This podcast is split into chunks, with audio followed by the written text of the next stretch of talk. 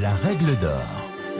Alors effectivement, là, dans, dans, ce type de dossier, il y a un contrat d'assurance qui dit bon bah voilà, soit on vous proposera un remplacement, soit un remboursement de la valeur de votre téléphone au jour où vous vous êtes fait voler. C'est exactement ce qui s'est passé. Aujourd'hui, il y a une proposition d'indemnisation qui a été acceptée. Normalement, euh, l'assureur a environ 10 jours maximum pour payer euh, donc en fait cette indemnisation. Donc là, on l'attend parce que ça fait euh, plus de 8 semaines, il me semble que en fait le virement n'arrive pas.